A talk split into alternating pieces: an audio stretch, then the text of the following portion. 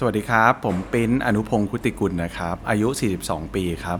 สิ่งที่ได้เรียนรู้ในวัยนี้ก็คือ ความพยายามแล้วก็ความทุ่มเทตลอด 13 ปีที่ผ่านมาเนี่ย มันคุ้มค่ามาก ๆ ครับ Listen to the Cloud เรื่องที่ The Cloud อยากเล่าให้คุณฟัง Coming of Age บทเรียนชีวิตของผู้คนหลากหลาย และสิ่งที่พวกเขาเพิ่งได้เรียนรู้ในวัยนี้ สวัสดีครับ นี่คือรายการ Coming of Age กับผม ทรงกรดบางยี่ขันครับ นี่เป็นพอดแคสต์ของ The Cloud ที่เราชวนผู้คนในวงการต่างๆ มาคุยกันถึงจุดเปลี่ยนในชีวิต และสิ่งที่เขาได้เรียนรู้ในวัยต่างๆนะครับรับฟังกันได้ทาง Apple Podcast นะครับ Spotify แล้วก็ชมแบบมีภาพได้ทาง YouTube ครับผมสำหรับแขกรับเชิญของเราในตอนนี้นะฮะ ก็เป็นที่เลื่องลือนะครับ ขึ้นชื่อว่าเป็นเจ้าพ่อ sneaker แห่งประเทศไทยนะฮะ เริ่มแรกจากการเป็น sneakerheadถัดมาเปิดร้านขาย sneaker ทำไปทำมาทำแบรนด์แฟชั่นของตัวเอง โดยเป็น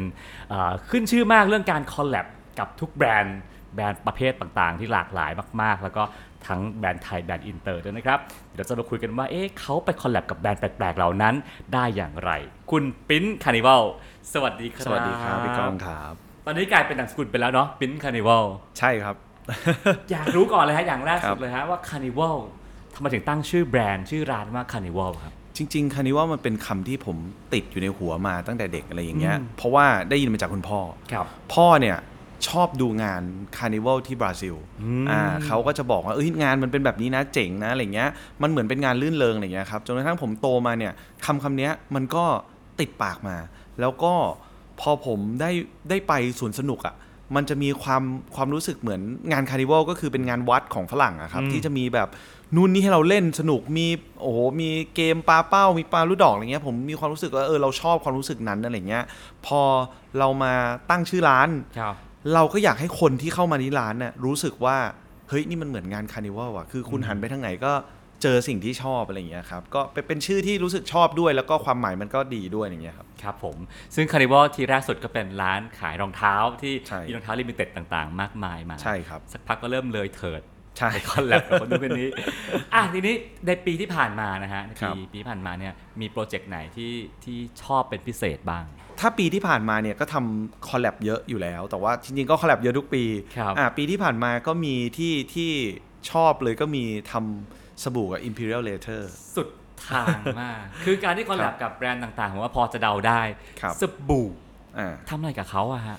คือเราทำสบู่ก้อนที่เป็น collab พิเศษอะครับ ซึ่งผมก็เพิ่งมาเรียนรู้ทีหลังเหมือนกันว่าสติกเกอร์ที่อยู่บนสบู่อะบางคนก็จะบอกว่าเฮ้ยสติกเกอร์เด็ก ๆ ก็ไม่รู้แกะเล่นแปะเออห้องน้ำเออแต่จริงๆแล้วมันมีความหมายอ้าว สบู่เนี่ยเอ่อสติกเกอร์ที่มันอยู่บนสบู่เนี่ยมันออก Imperial แบบ Leather ใช่ Imperial Leather เนี่ยมันออกแบบมาเพื่อยึดเกาะให้สบู่มันละลายช้า แล้วมันอยู่เป็นก้อนอ๋ออ่าแล้วสติกเกอร์นี้ก็จะมีความพิเศษอะไรอย่างเงี้ยครับครับแล้วก็ด้วยความที่ Imperial Leather เนี่ยเขาเป็นแบรนด์ที่มีอายุมากร้อยกว่าปีครับนะครับ แล้วก็ ตั้งแต่ผมเกิดมาผมก็เห็นสบู่นี้อยู่ในบ้านแล้วอะแล้ววันหนึ่งเนี่ยพอดีเราได้มีโอกาสไปคุยกับเขาพอดี แล้วก็เขาเราไปคุยกับเขาได้ยังไงครับเขาคนละวงเขากรติดต่อกันมาดีกว่าอ่าเขาติดต่อมา คือการทำ collab มันต้องเกริ่นก่อนมันจะมีครับทั้งเราติดต่อเขาเขาติดต่อเราครับมีมีหลายแบบอืมอันเนี้ยพอดีเขาติดต่อมาครับแล้วก็มันตรงกับจุดที่เป็นแบรนด์ Carnival พอดี แบรนด์ Carnival จะเอาความทรงจำในวัยเด็ก อะไรที่เราชอบมากลับมาทำใหม่ครับเพราะฉะนั้นผมก็เลยคิดว่า เอ้ย ถ้าเราได้ทำสบู่ Imperial Leather เป็นเวอร์ชัน Carnival เนี่ยมันน่าจะสนุกเพราะว่าลูกค้าที่โตมาพร้อมกับเราเขาก็เหมือนย้อนระลึกความหลังอะไรอย่างเงี้ยครับ ก็เลยคุยกับเขาแล้วก็กว่าที่เขาจะยอมให้เราเปลี่ยนสติกเกอร์ ไปเป็นสติกเกอร์พิเศษที่เป็นของ Carnival เนี่ยมันก็มันก็ยากมากอะไรเงี้ยเขาเป็นแบรนด์ต่างประเทศแบรนด์ต่างประเทศแบรนด์จากประเทศอังกฤษครับ แล้วต้องไปขอบริษัทแม่เขาไหมฮะก็จะมีตัวแทนในไทยที่เขาคุยต่อไปยังอ่าบริษัทแม่ให้อะไรเงี้ยครับยิ่งใหญ่มากครับแล้วมันก็เลยออกมาเป็นคอลเลกชันสบู่ที่อ่า หลายคนก็แปลกประหลาด หลายคนก็แชร์ออกไป แล้วก็หลายคนก็แบบเฮ้ยไปทำถึงขั้นสบู่แล้วอะไรอย่างเงี้ยครับอืมมันก็เป็นอะไรที่สนุกแล้วก็เราชอบทำอะไรที่คนคาดไม่ถึงอะไรเงี้ยครับครับ ซึ่งนี่เป็นหนึ่งในตัวอย่างเนาะถึงการครับคอลแลบที่ครับอ่ามหัศจรรย์มากครับๆซึ่งเดี๋ยวจะวกกลับมาคุยว่า 5 แบรนด์ตำนานที่ปิ้นไปคอลแลบครับมารู้สึกว่าโหมันว้าว แล้วก็ครับเล่าเบื้องหลังให้ฟังว่าครับไปดิวกันมายังไงที่ทุกคนอยากรู้มากนะฮะครับขออนุญาตย้อนกลับไปในวัยเยาว์หน่อยนะฮะครับปิ้นโตมายังไงครับ ผมโตมาในครอบครัวคนจีนครับอืม ซึ่งก็ถือว่าฐานะปานกลางแล้วกัน คือไม่ไม่ได้เดือดร้อนเรื่องเรื่องเรื่องเงิน แต่ก็ไม่ได้สามารถใช้เงินฟุ่มเฟือยได้อะไรเงี้ยครับ ก็เป็นครอบครัวที่ทำโรงงานอากงทำโรงงาน แล้วก็พ่อแม่ก็ทำงานอยู่กับอากง โรงงานอะไรครับ โรงงานเกี่ยวกับยางเกี่ยวกับรองเท้าอะไรอย่างเงี้ยครับ ก็เหมือนพ่อแม่ก็รับเงินเดือนจากจากที่บ้านอะไรอย่างเงี้ยครับ แล้วก็เหมือนผมก็โตมากับครอบครัวคนจีนที่อยู่กันญาติเยอะ ๆ อะไรอย่างเงี้ยครับ แล้วก็อ่า ไปเรียนโรงเรียนชายล้วนโรงเรียนอัสสัมชัญครับนะครับแล้วก็เข้ามหาลัยก็ตาม step เด็กทั่วไปอะไรอย่างเงี้ยครับซึ่งโรงงานที่ว่าก็คือทำให้ Converse ใช่ก็คือทำผลิตรองเท้าจริงๆ เริ่มจากรองเท้าแตะก่อน แล้วก็ผลิตรองเท้า Converse ในภายหลังอะไรอย่างเงี้ยครับอืมอืมซึ่งอินตั้งแต่เด็กเลยไหมฮะไม่อินครับ คือตอนเด็กๆมันก็แค่สิ่งที่อ่าเขาทำอืมเราไม่ได้รู้สึกว่าแบบเราจะต้องไปทำอืม ตรงนั้นอะไรเงี้ยเพราะว่าญาติๆหลายๆคนก็แยกไปทำในสิ่งที่ตัวเองชอบอยู่แล้วอะไรเงี้ยครับยุคนั้นเมื่อ 20 ปีก่อน Converse เท่มากเท่มากการที่บ้านเราทำ Converse อะมันรู้สึกว่าเฮ้ยบ้านกูทำ Converse เว้ยมีไหมก็มีแต่ผมไม่ได้รู้สึกพราวขนาดเป็นบ้านของเราจริง ๆ เพราะว่ามันไม่ใช่ของพ่อแม่เราอ่าอืมมันเป็นอากงที่เขาเริ่มสตาร์ทมาแล้วตอนหลังคุณอาก็มาทำแทนอะไรเงี้ยครับก็มันเราเราไม่ได้รู้สึกพราวตรงนั้นเท่าไหร่อะไรเงี้ยแต่เพียงแต่ว่าผมก็ใช้ชีวิตวัยรุ่นทั่วไปอะไรเงี้ยครับก็เลยนำมาถึงจุดเปลี่ยนแรกในชีวิต เหตุการณ์ไหนครับ จุดเปลี่ยนแรกก็คือคงได้ไปเรียนต่างประเทศ เพราะเราอยู่กับพ่อแม่มาจนกระทั่งโอ้โหยี่สิบกว่าครับอยู่กับพ่อแม่มาจนอายุ20กว่า การไปเรียนต่างประเทศมันคือการเปิดโลก การที่ไปใช้ชีวิตคนเดียวอืมในต่างประเทศ ถึงแม้มันมันเกือบประมาณ 2 ปี มันไม่ได้เป็นเวลาที่นานมากครับแต่ผมมองว่าผมได้อะไรเยอะมาก ๆ จากเป็นการตรไปงเรียนปริญนั้ญานโทใช่ ต้องต้องเกรินก่อนว่าผมเป็นเด็กที่ไม่เรียนหนังสือเลยฮะ คือตอนมัธยมผมเรียน 10 วิชาตก 9 วิชาอืมผ่านวิชาเดียวคืออังกฤษครับหรือบางทีก็ผ่านพละชอบเล่นกีฬาอืมแค่นั้นเลย เพราะว่าไม่เรียนหนังสือเลยอะไรเงี้ย แต่สภาพสังคมมันมันมันกดดันหรือว่าเราก็มีความรู้สึกว่าเฮ้ยเราเราต้องเรียนให้จบปริญญาโทนะ เพื่อที่จะอนาคตมันจะได้ทำอะไรได้บ้าง หรืออย่างน้อยเรามีดีกรีในการทำอะไร แต่ผมไม่เชื่อในการเรียนอืมเพราะว่า ผมรู้สึกว่าเรียนไปแล้วก็ไม่ได้ใช้ในสิ่งที่เรียนมาเลยผมตอนก็ตรีเรียนอะไรฮะโทษฮะตอนตรีเรียนบริหารธุรกิจครับอืมแต่ว่าตั้งแต่เด็กผมเป็นคนที่ชอบอะไรเกี่ยวกับไอทีก็เลยเป็นบริหารสายไอทีแล้วตอนปริเรียนปริญญาโทก็ก็เรียนในสายไอทีเหมือนกันอืมเป็น e-business ครับก็เป็นเรียนเกี่ยวกับการทำ e-commerce อะไรต่างๆอะไรอย่างเงี้ยครับซึ่ที่งอังกฤษใช่ที่อังกฤษอ่าครับ ซึ่งการการเรียนตอนนั้นน่ะ สิ่งที่เราเรียนกับตอนเนี้ยมันใช้ไม่ได้ละเพราะมันคนละยุคแล้วครับแต่สิ่งที่ผมได้มาก ๆ จากการไปอังกฤษคือ การเปิดโลกประเทศของเขาว่าเขาใช้ชีวิตกันยังไงครับแล้วก็เขาเขาซื้อขายของกันในอินเทอร์เน็ตยังไงเขาคือสมัยก่อนผมไปเมื่อ 20 กว่าปีที่แล้วอะครับ อังกฤษเขาซื้อซูเปอร์มาร์เก็ตด้วยออนไลน์แล้วอะอื มเมืองไทยเพิ่งมีไม่กี่ปีอะไรเงี้ยครัรับบสั่งซูเปอร์มาร์เก็ตมาส่งที่บ้านได้อย่างเงี้ยแต่สมัยนั้นเป็นอะไรที่มันโอ้โหผมตกใจมาก แล้วผมรู้สึกมันสะดวกมาก เพราะผมจะซื้อน้ำเปล่าเป็นแพ็คใหญ่ๆ ผมไม่ต้องไปนั่งแบกเองจากซูเปอร์มาร์เก็ตขนมาหนักมากๆอย่างเงี้ยมันก็เลยเฮ้ยมันมีแบบนี้ด้วยเหรอ หรือว่าแบบการใช้บัตรเครดิตการสั่งซื้อของออนไลน์อย่างเงี้ยพอผมไปอยู่ที่นู่นเนี่ยผมเป็นคนที่มีหัวการค้าตั้งแต่เด็ก ผมไปอยู่ที่นู่นผมหารายได้เสริมด้วยการ เดินไปที่ร้านวิดีโอเกม ผมเป็นคนชอบวิดีโอเกม แล้วสะสมวิดีโอเกมตั้งแต่เด็กอะไรเงี้ยครับครับ ไปซื้อวิดีโอเกมที่มันหายาก แล้วเอามาขายใน eBay ขายฝรั่ง ขายฝรั่ง คือสมัยก่อนร้านมันจะอยู่ตามเอ่อเมืองต่างๆ อย่างเงี้ยบางทีมันไม่เหมือนสมัยนี้ที่แบบเอ่ออะไรก็ตามที่คนต้องการเยอะเขาก็จะรู้อยู่แล้วว่าขายที่ไหนยังไง ก็วิ่งไปซื้อได้ แต่เมื่อก่อนมันไม่มีคนรู้ว่าอยู่ตรงนี้ แล้วก็ผมเดินไปซื้อง่าย ๆ เลย ไม่มีคิวด้วยเดินปุ๊บ แล้วก็ เอาไปขายบน eBay ผมก็กำไรทันทีเลยแบบ 50 ปอนด์100 ปอนด์ก็เป็นอาชีพที่ผมทำตั้งแต่ตอนนั้นอะไรเงี้ยครับอืมก็เรียกว่าเป็นเริ่มเริ่มต้นการค้าขายตั้งแต่สมัยนั้นเนาะใช่ใช่ครับ ทีนี้พอเรียนจบกลับครับมาเส้นทางชีวิตมีให้เลือกเยอะไหมครับ ไม่เยอะ เพราะว่าผมบอกกับตัวเองเสมอว่าเราอยากจะทำธุรกิจของตัวเองอืมแล้วระหว่างอยู่ที่อังกฤษเนี่ยก็พยายามคิดว่าเราจะทำอะไรดีอืม ก็คิดไม่ออก เพราะว่าเป็น business school ใช่ไหมพี่เดนใช่อ่าครับ ก็จริง ๆ บอกกับตัวเองเสมอว่าก่อนกลับจากอังกฤษต้องคิดให้ได้ว่าอยากทำอะไรครับเพราะไม่อยากทำงานประจำสุดท้ายก็คิดไม่ได้ ไม่รู้จะทำอะไรดีครับก็เลยบอกอะไม่เป็นไรงั้นเราให้เวลากับมันก่อนละกันอะไรอย่างเงี้ยครับจนกระทั่งผมกลับมาจากอังกฤษเนี่ยก็ไปมีญาติที่เขาทำบริษัทรถเช่าอืมเขาชักชวนไป แล้วก็อยากให้ไปทำแต่ผมไปทำในลักษณะไปเป็น ก้าวเข้าไปแล้วไปเป็น MD บริษัทเลย บริษัทที่ว่านี่มันใหญ่แค่ไหนฮะ มันไม่ได้ใหญ่มากครับ มีรถเช่าสักกี่คัน มีรถเช่าสักประมาณ 50 คัน โอ้ก็ถือว่าเยอะนะ แต่ว่าแผนกแต่ละคนเนี่ยมีแผนกละคน บัญชีหนึ่งคน HR หนึ่งคน แอดมินหนึ่งคนอะไรอย่างเงี้ยครับ มันเป็นอะไรที่เป็นจุดเปลี่ยนผมเหมือนกันนะ เพราะว่าทำให้ผมได้เรียนรู้ว่าการการบัญชีเป็นยังไง HR เป็นยังไง ฝั่งแต่ละแผนกเขาทำงานอะไรบ้าง เพราะว่าผมเป็นหัวหน้าของทุกคน ผมครับอายุน้อยกว่าเขาอืมแต่ผมเป็นหัวหน้าของทุกคนอืมแล้วทีเนี้ยบริษัทนี้มันก็ค่อนข้างเจริญเติบโตได้ดีอะไรอย่างเงี้ย โดยที่เอ่อเขามีแผนว่าจะเข้าตลาดหลักทรัพย์โหผมก็เลยได้เรียนรู้ว่าเอ้ยการเข้าตลาดหลักทรัพย์ บริษัทมันจะต้องรันยังไงนะ มันจะต้องมีการตรวจสอบภายใน มีการตรวจสอบบัญชี มันก็ได้ความรู้ตรงเนี้ยเยอะ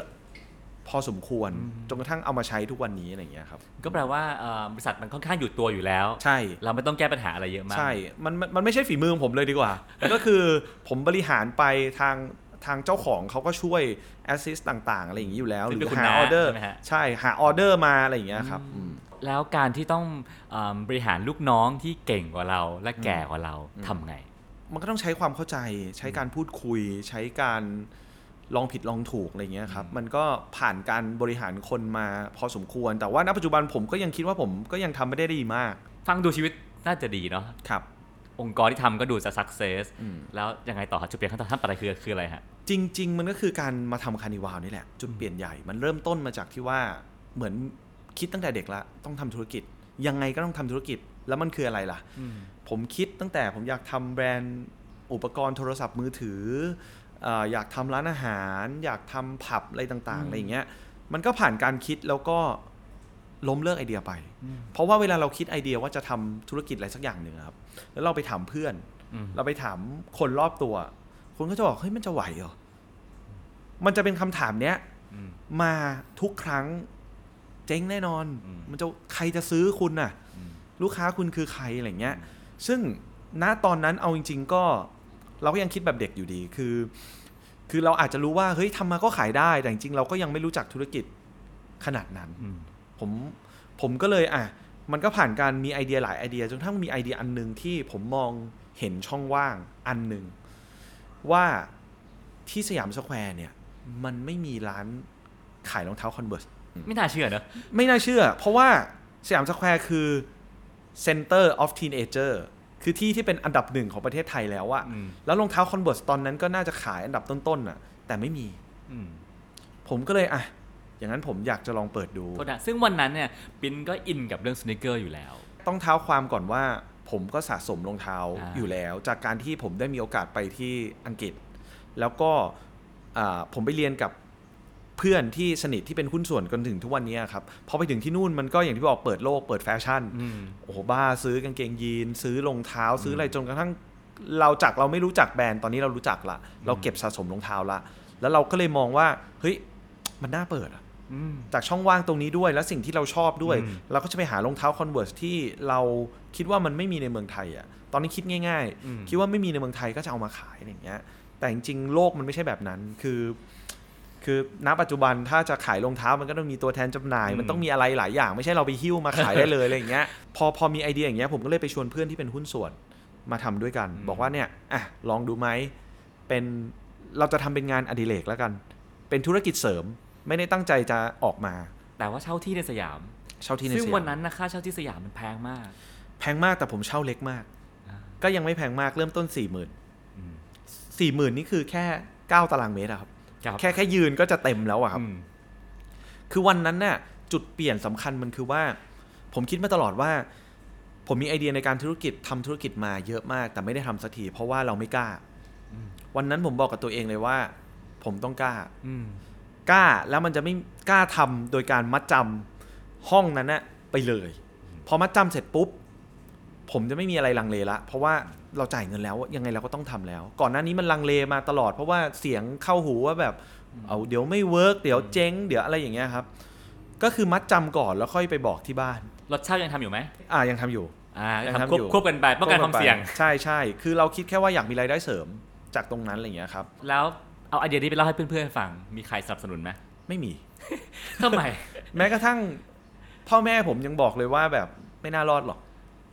จะจะไหวเหรอเขาเขาอาจจะไม่ได้พูดแรงขนาดนั้นเขาบอกจะไหวเหรออะไรอย่างเงี้ยอะไรทำให้คนคิดว่าร้านร้าน Converse จะจะไม่รอด มันอาจจะเป็นด้วยว่าเอ้ยจะมีคนเดินเหรอ เพราะตอนนั้นผมไปเช่าอยู่ตรงตึกสยามกิจอ่าตึกสยามกิจอะมันเป็นตึกที่ถ้าเคยใครเคยไปอะเมื่อก่อนมันแทบจะไม่มีคนเดินเลย แล้วเป็นตึกเรียนพิเศษเอออะไรอย่างเงี้ยครับเราไม่สามารถเช่าข้างนอกได้เพราะข้างนอกมันแพงมากครับผมไปเช่าตึกนั้น คนก็อาจจะคิดว่าเออมันจะรอดเหรอแล้ว Converse คุณไปซื้อที่ห้างก็ได้นี่ทำไมต้องมาเออซื้อตรงนี้อะไรอย่างเงี้ยแล้วอะไรทำให้มันรอด อะไรทำให้มันรอด เพราะมันเกิดการเปลี่ยนแปลง เพราะถ้าผมผมพูดได้เลยว่า เพราะถ้าผมยังขาย Converse แบบนั้นอยู่ที่ตรงนั้นโดยไม่มีการเปลี่ยนแปลงอะไรเลยอะ่ะมันก็ไม่รอดเหมือนที่ทุกคนบอกนั่นแหละแปลว่าช่วงแรกขายยังไงฮะ ช่วงแรกก็คือกลับมาที่ก่อนที่ว่าญาติผมเป็นคนทำ Converse อ่าผมก็เลยไปขอเขาว่าผมขอซื้อของมาขายได้ไหมอ่ามันก็เลยเริ่มต้นจากจุดตรงนั้นที่เราเอาของเขามาขายก่อน แต่มันก็จะเป็นรุ่นปกติที่มีขายทั่วไปรุ่นปปะกติที่มีขายทั่วไปเลยอ่าตอนนั้นมีความเชื่อว่ามันจะขายได้ เพราะว่าสยามสแควร์มันไม่มี ปรากฏช่วงแรกมันก็ไม่ได้ขายได้ดีขนาดนั้นอืมอืมเราก็เลยคิดว่าจะต้องเอารุ่นจากต่างประเทศมาอืมมาขายด้วย จากต่างประเทศก็ต้องทำไงก็ต้องหิ้วอืมอ่ามันก็เลยกลายเป็นหลายคนไม่รู้ว่าผมเคยเป็น reseller มาก่อน ก็คือการไปหิ้วอ่าจากที่ต่างๆเนี่ยครับมา แต่ความสนุกมันมีมากกว่านั้น เพราะว่า Converse มันเป็นรองเท้าที่แปลกมากคือแต่ละประเทศมันจะไม่เหมือนกันมผมบินไปอเมริกาเกือบเกือบเดือนอะขับรถตามรัฐต่างๆ เพื่อไปขุดคุ้ยเอา Converse ที่แบบมันแปลกๆ มันหายากๆ ไปขอแบบดูโกดังที่แบบร้านที่เขาจะจะเจ๊งแล้วอะแล้วไปเหมาเหมาเหมาเหมามาทั้งหมดอะไรอย่างเงี้ยครับ แล้วก็ไปมาเลไปสิงคโปร์ไปญี่ปุ่น ไปคนเดียวเลยก็มีไปหิ้วเพื่อแบบไปหาของแปลกๆมาเนี่ย มันคือจุดเปลี่ยนให้คนตกใจว่าเฮ้ยทำไมร้านนี้มันมีของที่ร้านอื่นไม่มีอะอืมตอนนั้นน่ะคือ คือผมคิดอย่างเดียวว่าทำไงก็ได้ให้ร้านเราดัง ถ้าร้านเราดัง คนก็จะสนใจเราก็จะขายของได้ แล้วการไปตามหา Converse รุ่นแปลกๆจากทั่วโลกเนี่ยฮะเช่นประเทศแบบมาเลเนี่ยครับก็ไปรู้ได้ยังไงว่าเขาขายที่ไหนกันนะ เดินสุ่มเลยอาจจะ search ดูทำการบ้านก่อน แต่ว่ามันก็ไม่ได้สมัยก่อนไม่มีให้ให้ดูแบบนี้อะไรอย่างเงี้ยครับ ก็ไปเดินสุ่มๆเอาเลย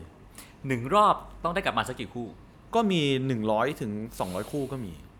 หลังจากนั้นผมไม่ได้ไปแล้ว ผมขอเบอร์ติดต่อเขาแล้วให้เขาส่งรูปอีเมลมาเขาก็ส่งของมาให้อ่าก็แปลว่าเริ่มแบกสต็อกมหาศาลเหมือนกันเนาะเริ่มแต่ว่าผมจะบอกว่าร้านเนี้ยร้านคานิวาลบริษัทคานิวาลเนี่ยเริ่มต้นด้วยเงิน 5 0 0แสนบาท ที่ผมและหุ้นส่วนลงด้วยกันครับนะครับ เราก็ใช้เงินนั้นน่ะ หมุนเวียนจนกระทั่งบริษัทโตถึงทุกวันเนี้ย13 ปีแล้วอะไม่เคยเพิ่มทุนเลย จาก5 0 0แสนบาทนั้น และไม่และก็ไม่มีหนี้ด้วย ใช้กำไรมาต่อยอดครับ เพราะมีคนบอกว่าขายรองเท้าระวังเรื่องสต็อกนะมันต้องสต็อกหลายใช่เบอร์หลายสีใช่อะไรเงี้ยเนาะใช่ใช่หลายเบอร์หลายสีแล้วก็บางเบอร์ขายไม่ออกแล้วก็ต้องต้องบริหารสต็อกให้ดีอะไรอย่างเงี้ยครับอืมอืมอะก็เลย เป็นจุดเปลี่ยนทำให้ Carnival เริ่มเป็นที่รู้จักครับใช่ไหมฮะแล้วจุดเปลี่ยนครั้งถัดมาของ Carnival ก็คือการไป collab ครับจากวันหนึ่งที่แค่เป็นร้านเฉยๆครับวันหนึ่งบอกว่าเอ้ยไม่ละฉันจะจริง ๆ มันมีจุดเปลี่ยนก่อนหน้านั้นอะก่อน ต้องต้องครับอธิบายให้ฟังว่าCarnival จริงๆ มันแบ่งเป็น 3 phase ครับ phase แรกคือการที่ผมขาย Converse อย่างเดียวครับนะครับ phase ที่ 2 มันคือการเปลี่ยนแปลงครั้งใหญ่มาก คือการที่เราแปลงตัวเองจากการขาย Converse อย่างเดียวเป็น multi-brand อืม ต้องบอกก่อนว่ามันยากมาก ๆ ที่อยู่ดี ๆ เราจะไปเปิดร้านรองเท้า แล้วเราจะขอของ Nike Adidas Vans New Balance มาขายเขาไม่ขายทำไมเขาไม่ขายให้เรา เพราะว่ามันเป็นวิธีการทำตลาดของแบรนด์เหล่านี้ที่การจะเปิด Account ได้อะคุณจะต้องเป็นบริษัทที่มีโปรไฟล์คุณจะต้องเป็นบริษัทที่แบบอ่ามีชื่อเสียง คุณจะต้องมีร้าน อาอยู่แล้วร้านใหญ่ร้านแบบดูนู่นนี่อะไรเงี้ยครับเพราะฉะนั้นเขาดูตรงนี้เขาไม่ได้ดูว่าเฮ้ยอยู่ดีเรามีเงิน 10 ล้านร้อยล้านมาแล้วเราจะมามาเลือกครับมาเลือกได้เขาทุกๆแบรนด์เขาจะใช้วิธีการดูแบบนั้นต้องคุยกับไนกี้ไทยหรือว่าไนกี้อเมริกาคิดไทยครับอ่าทุกคนผมจะคุยกับในไทยหมด เพราะว่าเราอยู่ในไทยอะไรอย่างเงี้ยครับเราใช้เวลาในการสร้างชื่อเสียงจากการขาย Converse อะสามปี จนกระทั่งมีคนติดตามเราใน Facebook 2 0 0 0 0 0 คนตอนนั้นผม celebrate เลยอะดีใจมากๆอย่างเงี้ยครับเพราะตอนเมื่อก่อนมันออร์แกนิกจริงๆอะไรอย่างเงี้ยเอ่อตรงนั้นเนี่ยมันก็เป็นประตูให้ผมก้าวไปสู่แบรนด์ไนกี้อ่าซึ่งเป็นจุดเปลี่ยนครั้งใหญ่ของ Carnival ก็คือการได้แบรนด์ใหญ่ที่สุดในโลกมา ก็คือไนกี้ฟังดูขายไนกี้มันมันยากเหรอครับยากมากครับ ทุกวันนี้ไม่ใช่ว่าอ่าบริษัทใหญ่ๆจะมาเปิด shop หรือเปิดร้านขายไนกี้ก็ขายได้นะครับ เขาก็จะไม่ได้เปิด Account ให้ทุกคน มันก็จะมีเงื่อนไขมีอะไรที่ค่อนข้างยากมากไนกี้ปีหนึ่งอาจจะออกสัก 500 รุ่น ใช่ แล้วมันจะเป็นรุ่นที่หายากมาก หาใช่ยากน้อยใช่ทำยังไงให้เราได้ตัว top top ตัวเด็ดๆมาขายในร้านเรา มันคือการเขาเรียกว่าการสร้างโปรไฟล์ดีกว่า ให้เขาเห็นว่า ร้านเราเหมาะสมที่จะขายรุ่นนี้ เพราะ เราเป็นคนนำเสนอรุ่นนี้ได้ กลุ่มลูกค้าของเราคือคนที่เข้าใจรองเท้ารุ่นนี้ ผมยกตัวอย่างง่ายๆ สมมุติว่า n i กี้คอลแลบกับศิลปินคนหนึ่งแล้วกันอืมถ้ารองเท้ารุ่นนี้มันไปถูกวางอยู่ในห้างสรรพสินค้าสรรพสินค้าที่หนึ่งที่คนเดินผ่านไปผ่านมา ไม่ได้รู้จักศิลปินคนนี้ หรือไม่ได้รู้ที่มาที่ไปว่ารองเท้ารุ่นเนี้ยมันคอลแลบแล้วมันเจ๋งยังไงอะอืมแบรนด์เขาก็ไม่อยากเอาไปวางอืมถูกไหมครับ แต่เขาเอามาวางที่เราเนี่ย เราสามารถพรีเซนต์ เราสามารถเล่าเรื่อง เราสามารถรีวิว กลุ่มลูกค้าที่เขาตามร้านเราคือคนที่เป็นแฟนพันธ์แท้ของศิลปินท่านนี้อยู่แล้ว กับรองเท้ารุ่นนี้อยู่แล้ว เพราะในวิธีการคัดเลือกเขาเป็นแบบนั้นเขาไม่ได้ดูเลยนะว่าอ่าใครคือคนที่ทำกำไรหรือยอดขายให้เขามากที่สุด ไม่งั้นเราคงเห็นรองเท้า limited อยู่ที่ห้างเซ็นทรัลทุกสาขา ถูกไหมครับ เออเออเออจริงฮะ นี่คือการทำตลาดของแบรนด์สน e เกอร์ที่เขาไม่ได้ดูที่ยอดเงินอย่างเดียว เขาดูที่ว่าคุณคือใคร และไอ้การที่กว่าเราจะเป็นใครคนนั้นได้อะครับ มันก็สร้างมันก็เริ่มมาสร้างจาก day one ตั้งแต่ผมขายอืม Converse ผมไปหิ้วของมาภาพลักษณ์ของเราตั้งแต่ตั้งแต่วันแรกมันคือการของ limited ต้องมาร้านนี้ มันชัดตั้งแต่วันแรกมันก็เลยทำให้จากเราได้ n i กี้ก็เป็น Adidas ก็เป็น Vans ก็เป็น New Balance จนกระทั่งเป็น multi-brand เต็มตัวก็คือเฟสที่ 2 แปลว่าจากที่แรกก็เล่ารองเท้าแบบปากต่อปากกับลูกค้าครับสักพักเริ่มทำคอนเทนต์ในเพจครับแล้วก็ทุกครั้งที่มีการเล่าเรื่องผ่านเพจหรือว่าเป็นการปั่นกระแสก่อนครับของมาได้แบบโหต่อคิวที่สยามต่อคิวกันแบบครับยาวมากครับๆทุกแบรนด์คงเห็นสิ่งนี้นะเห็นศักยภาพของครัคาบนิวอลก็อยากส่งสินค้ามาขายด้วยครับอะนั่นคือการส่งของมาขาย ทีนี้ครับเฟสถัดมาคือการเฮ้ยมาฉันฉันไม่แค่ไม่แค่ไม่ได้อยากแค่รับของรุ่น limited มาขายครับแต่ว่าฉันอยากสร้างรองเท้ารุ่นใหม่ขึ้นมาครับ ไอเดียเนี้ยไปกล้าขนาดไหนถึงทำได้ครับ คือจริง ๆ มันเริ่มมาจากที่เอ่อเราทำของเป็นของแถมในร้านนะครับ เป็นถุงผ้าที่มีโลโก้ Carnival อะใครมาซื้อรองเท้าเราก็แถมถุงผ้าตัวนี้แหละ ครับ เราไม่มีขายแถมอย่างเดียว อืม เป็นโปรโมชั่นผลิตมาร้อยสองร้อยใบก็ว่ากันไปอะไรอย่างเงี้ยครับ ปรากฏว่าตอนนั้นนะร้านเราก็เริ่มมีแฟนๆ มี fanbase เยอะละ จากที่เขามาซื้อรองเท้าร้านเราอะไรอย่างเงี้ยครับ พอถุงผ้าตัวนี้ออกไปปุ๊บเนี่ย คนเอาไปขายต่อกัน โอ้โห แล้วก็มีคนมาขอซื้อถุงผ้าอย่างเดียวอะ่ะอืมเยอะมาก ไม่ซื้อรองเท้านะอืมจะซื้อถุงผ้า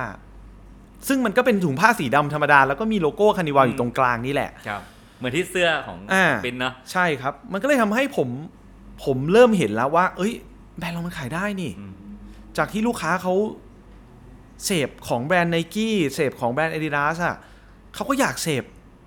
แบรนด์เรานะ เพราะเขาชเขาชอบร้านเรามากถึงขนาดเขาอยากได้ของที่เป็นโลโก้ของเราอะไรเงี้ยอืมอย่างนั้นแบรนด์เราก็น่าจะขายได้สิ อืมอะผมก็เลยไปศึกษาโมเดล ธุรกิจเนี้ยร้านมัลติแบรนด์แบบเราที่ต่างประเทศอะอืมมันก็จะมีบางร้านที่เขาขายรองเท้าไปด้วยแล้วเขาทำเสื้อผ้าของตัวเองไปด้วยนะแล้วเสื้อผ้าเขาก็ดังด้วยนะเขาก็ขายดีด้วยนะครับเราก็เลยอะถ้าอย่างนั้นเราลองทำดู ผมก็เลยเริ่มจากทำ เอ่อเสื้อยืดก่อนสี่ลายออกมา ปรากฏว่าทำออกมาภายในอาทิตย์แรกก็ขายหมดเลยอืมมันก็เป็นสัญญาณชัดเจนแล้วอะว่าถ้าอย่างนั้นเราควรจะมี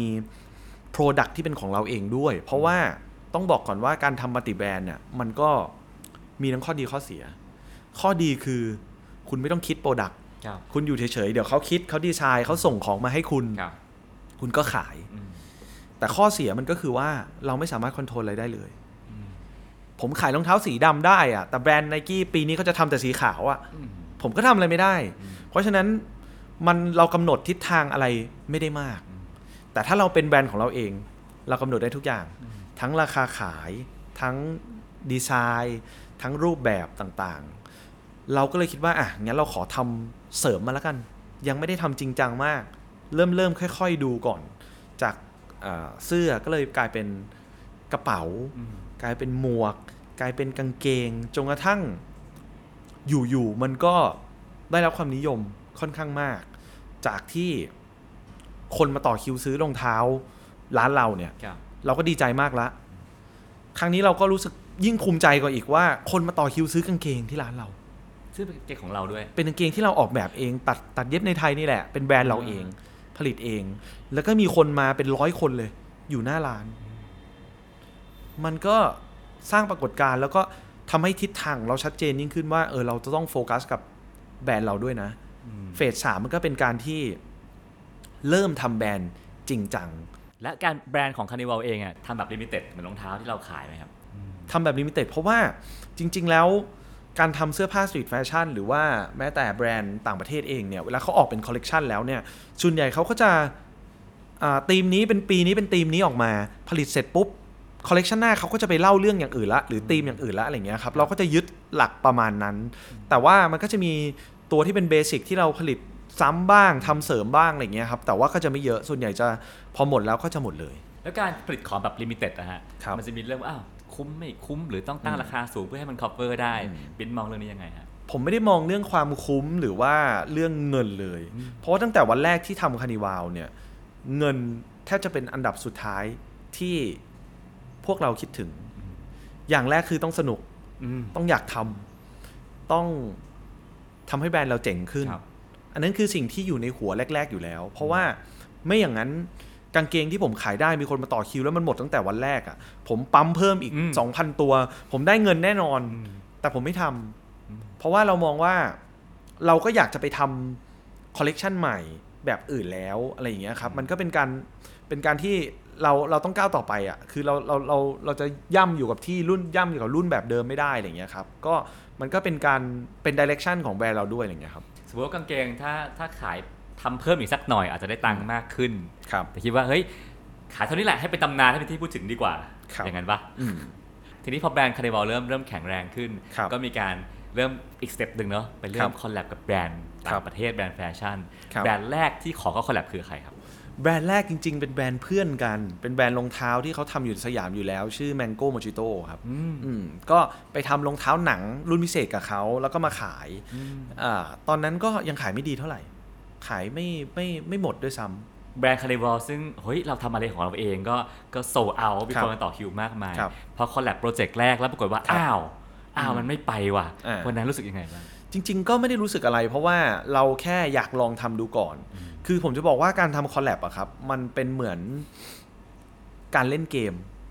มันเป็นเหมือนการเก็บเลเวลอืมถ้าคุณยังเลเวลหนึ่งอยู่อะคุณเปิดเกมมาปุ๊บ คุณจะไปตีบอสตัวสุดท้ายเลเวล99เลยมันมันไม่ได้ มันจะต้องสั่งสมอืมอืมบารมี สั่งสมโปรไฟล์ก่อนเอออย่างเช่นอะ collab กับเพื่อนกันก่อนสิ collab กับคนใกล้ตัวก่อนสิที่มันคุยง่าย ๆ เพราะการทำ collab มันคือการคุยกัน ถ้าคนนึงอยากทำอีกคนนึงไม่อยากทำก็จบอื มมันต้องอยากทำกันทั้งคู่ แล้วถ้าการที่แบรนด์เล็กอะ อยู่ดีจะไปกระโดดแล้วคุยกับแบรนด์ใหญ่เลย เพื่อที่จะทำอะมันยาก อืม เพราะฉะนั้นเราก็อะอย่างนั้นเราขอทำกับแบรนด์เล็ก ๆ ก่อนละกัน ค่อยๆ สั่งสมประสบการณ์เรื่อยๆทำกับศิลปินครับ ทำกับอะไรต่างอืมๆจนกระทั่งมันเริ่มดีขึ้น collab ที่ 2 ผมจำไม่ได้ว่าเป็นอันไหน แต่ว่าต้นๆเลยอะมันจะมี collab ที่ผมทำกับศิลปิน ชื่อ พี่ตั้ม Mamafaka เป็นศิลปินที่เขาเขาเสียไปแล้วนะครับ วันนั้นก็ออกมาเป็นคอลเลกชันพิเศษเสื้อ ก็ขายหมดเลยทันทีเหมือนกันอืมก็เลยเป็น feedback ที่ดีที่อะงั้นเรามาถูกทางละ เรา collab กับศิลปินคนนี้ดูซิว่าเป็นยังไงอะไรเงี้ยครับ มันก็เป็นการลองผิดลองถูกเรื่อยๆ ในช่วงแรกอะไรเงี้ยครับของการทำ collabแล้วมาสู่แบรนด์จริง ๆ ที่ collab เนี่ยแบรนด์แรกที่ไป collab ด้วยคืออะไรครับ ถ้าเป็นแบรนด์รองเท้าเลยคือแบรนด์ FILA อะไรทำให้เรากล้าติดต่อเขา ผมกล้าติดต่อเพราะว่าหนึ่งเขามีออฟฟิศในเมืองไทย อ่า ก็เลยลองแย็บแย็บๆไปดูว่า พอเป็นไปได้ไหม เพราะว่าเราไม่ยังไม่เคย collab แบรนด์รองเท้ามาก่อนเลย เราไปไปอ้อมก่อน ไปทำกับ คนนู้นคนนี้ศิลปินให้แบบพอพอมีชื่อเสียงบ้างเนี่ยครับ ก็เลยลองไปคุยกับ FILA ทีนี้ FILA เขาก็เปิดโอกาสบอกว่าอะงั้นลองดูสิ เพราะว่า FILA เนี่ยไม่ตอนนั้นนะตอนนั้นไม่ใช่แบรนด์ใหญ่มาก การที่ไม่ใช่แบรนด์ใหญ่มากเนี่ยมันก็คุยง่ายกว่าอะก็เลย คุยไปคุยมาก็อะเขา approve ให้ได้ทำก็ดีใจมาก มันก็เป็นเป็นรองเท้ารุ่นรุ่นแรกที่เราออกแบบเอง เราขายรองเท้ามาเป็นแบบหลายพันรุ่นแล้วอะครับ ความฝันของคนที่ทำร้าน sneaker แบบแบบเราอะทั่วโลกอะของเจ้าของร้านอะคือการทำ collab เพราะว่าเราขายรองเท้ามาเยอะมาก วันหนึ่งเราก็อยากจะมีรองเท้าที่เราดีไซน์เอง แล้วมีโลโก้เราอยู่บนรองเท้าอะไรอย่างเงี้ยครับครับพอได้ทำกับ FILA ก็ก็เป็นการเปิดประตูว่าแบรนด์แรกมาแล้วนะ ต่อไปเราก็จะเฝ้ารอแบรนด์ต่อไปอะไรอย่างเงี้ยครับพี่ว่าคนจำนวนมากอยากรู้เรื่องกระบวนการการ collab กัน สมมติครับว่า FILA ไปรองเท้าอยู่แล้วคงมีครับโมเดลอะไรบางอย่างของเขาอยู่ครับเราติดต่อไปว่าเฮ้ยขอเขาบอกว่าครับเอาสิอืมถัดมาคือเราออกแบบไปให้เขาดูเหรอฮะใช่ครับ เราก็ออกแบบทุกอย่างไปให้เขาดูเลือกวัสดุไปทำอะไรไปแล้วเขาก็จะคอมเมนต์กลับมาว่าเอ้ยอันนี้ทำไม่ได้นะ ตรงนี้ต้องเย็บแบบนี้นะอะไรเงี้ยครับแล้วเขาก็จะทำเป็นตัวอย่าง sample มาให้ ถ้าเรา approve ตัวอย่างนั้นก็ผลิตจริงอะไรเงี้ยครับขั้นตอนการ collab คือมันไม่ควรจะออกแบบรองเท้าโมเดลใหม่ที่มันฉีกไปเลย ถ้าเรายังเป็นแบรนด์เล็ก ๆ อยู่ เขาจะไม่ให้ทำโมเดลใหม่อ่าเขาจะให้เอาที่เขามีอยู่แล้ว เพราะว่ามันไม่ต้องขึ้นโมใหม่ มันไม่ต้องใช้ขั้นตอนนานอะไรอย่างเงี้ยครับ ซึ่งไอการทำขั้นต่ำมันมีไหมมีประมาณประมาณตอนนั้นน่าจะประมาณ 300 คู่ครับอ่าโอเคซึ่งเป็นสเกลที่คิดว่าน่าจะขายหมดได้ ก็เป็นไปได้ ครับอืม300คู่ตอนนั้นก็ถือว่าเยอะสำหรับบริษัทที่ไม่ได้ใหญ่มากครับอ่าครับ แต่ว่าก็ถือว่าตัวเลขที่เป็นไปได้ เดี๋ยวไปลองอ่าบิวดูแล้วกันอืมน่าจะได้อะไรอย่างเงี้ยครับ จากนั้นก็มีการ collab ตำนานอีกมากมายเกิดขึ้นสมมติให้ครับปิ๊นลองเล่าเคสที่ชอบเนี่ยอืมว่ามีเคสไหนบ้าง เคสที่ชอบจริง ๆ ผมก็พูดไปหลายครั้งแล้วว่า อันเนี้ยคืออันที่เป็นจุดเปลี่ยนเหมือนกันก็คือการทำกับ KFC อืมอ่า KFC เนี่ยมันเป็นเหมือนอะไรที่เปิดประตูให้คนในตลาด ได้เห็นว่าแบบเฮ้ยมันทำด้วยกันได้ด้วยเหรออะไรเงี้ยครับก็คือจริง ๆ เราได้รับการติดต่อจาก KFC นี่แหละ ว่าเฮ้ยน่าจะมาทำโปรเจกต์ร่วมกันนะทำอะไรได้บ้างอะไรเงี้ยครับเขามีอะไรในใจไหมว่าเขาอยากได้อะไรเขายังไม่ได้มีร้อยเปอร์เซ็นต์แต่มันก็ผ่านการคุยกับเอเจนซี่ผ่านการช่วยกันคิด ผ่านการปรับเปลี่ยนไปเปลี่ยนมาจนกระทั่งมันเป็นคอนเซปต์ที่ว่า เราอยากทำคอลเลกชันเสื้อผ้าอืมให้ KFC แต่เราต้องการที่จะเปลี่ยนร้าน CARNIVAL เป็นร้าน KFC และเปลี่ยนร้าน KFC เป็นร้าน CARNIVALอืมแล้วเราต้องการที่จะให้มีเซตอาหารชุด CARNIVAL เนี้ยอยู่ในร้าน KFC ด้วย มันเป็นเงื่อนไขของการทำ collab ที่ผมตั้งเอาไว้ว่าไม่ว่าผมจะ collab กับใครเนี่ย มันจะต้องทำ core product ของเขาด้วย ไม่ใช่ให้มาทำเสื้อผ้าอย่างเดียว ผมรู้สึกว่ามันไม่สนุกไม่ตื่นเต้น ตอนนั้นมันก็เลยกลายเป็นเราเปลี่ยนร้านทั้งสองร้านเนี่ยสลับกัน จนกระทั่งคนตกใจมากเฮ้ยอยู่ดีๆทำไมร้านตรงนี้เป็นร้าน KFC ขึ้นมาในสยามเนี้ยมีคนเดินเข้ามาเพื่อจะมาสั่งไก่ก็มีอืมแล้วตอนนั้นเราพอเราตกแต่งเสร็จปุ๊บ เราประกาศขายอะครับ เรากะจะทำสต็อกเพื่อขายประมาณ 2 อาทิตย์ ปรากฏมันหมดภายใน 2 ชั่วโมงโหเราก็ต้องทิ้งร้านตรงนั้นน่ะไว้เพื่อให้คนถ่ายรูปเฉยๆ โดยที่ไม่มีของขายอีกประมาณ 2 อาทิตย์อะไรเงี้ยครับ ก็แปลว่าร้านร้าน CARNIVAL ที่เคยมีสินค้าต่างๆ มากมายเอาออกหมด ใช่ครับไอ เดียในห้องประชุมดูสนุกมากเนาะครับเอาว่าสลับแลกร้านกันนะล่ะว่าเอาดิเฮ้ยตอนทำจริงน่าจะวุ่นวายมากนะครับ ก็วุ่นวายครับ แล้วก็ต้องขอบคุณ KFC ที่เขาก็ทุ่มสำหรับโปรเจกต์นี้จริงๆอะไรเงี้ยอืมเขาก็ยอมลงทุนในการ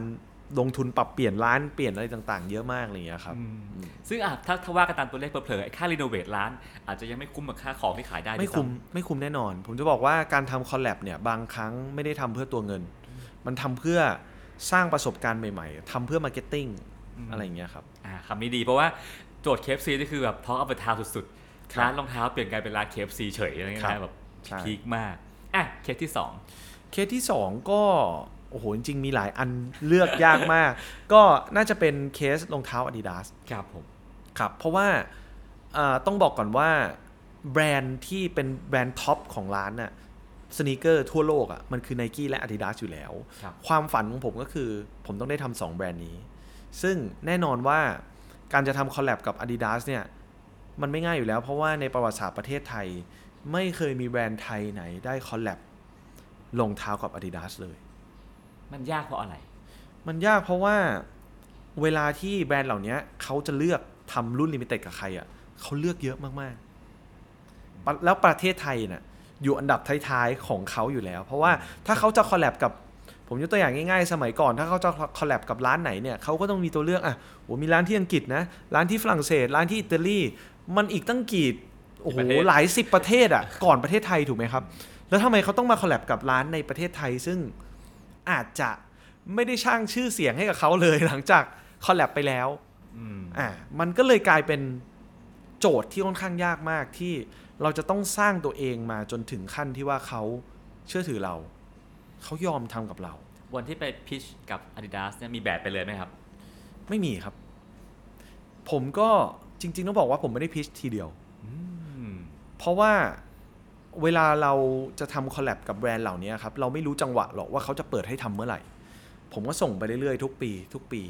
บอกว่าเอออยากทำนะ กับที่ไทยฉายที่ไทย อยากทำนะ อยากทำนะอะไรอย่างเงี้ยครับ จนกระทั่งมันมีจังหวะหนึ่งที่เขาอะอย่างนั้นลองดูแล้วกันโอ้โหตอนนั้นนี่แบบดีใจมากๆ แทบจะแบบเฮกันทั้งบริษัทเลยอะว่าแบบความฝันมันจะเป็นจริงแล้ว เราก็ยังไม่เราก็ยังไม่ร้อยเปอร์เซ็นต์นะว่าอืมให้ทำจริงเปล่าวะ เดี๋ยวแบบหรือว่าส่งไปจะ approve หรือเปล่า ใช่ใช่ตอนนั้นนี่คือแบบคิดแบบนั้นเลย เพราะฉะนั้นเราก็เลยโอ้โหผมไปนอนคิดนานมากว่าดีไซน์จะทำออกมาเป็นยังไงอะไรอย่างเงี้ยครับจนกระทั่งส่งแบบไปแล้วเขา approve แล้วเราวันที่รองเท้ามาเราก็ประกาศว่าที่หน้าเพจอะไรเงี้ยครับว่า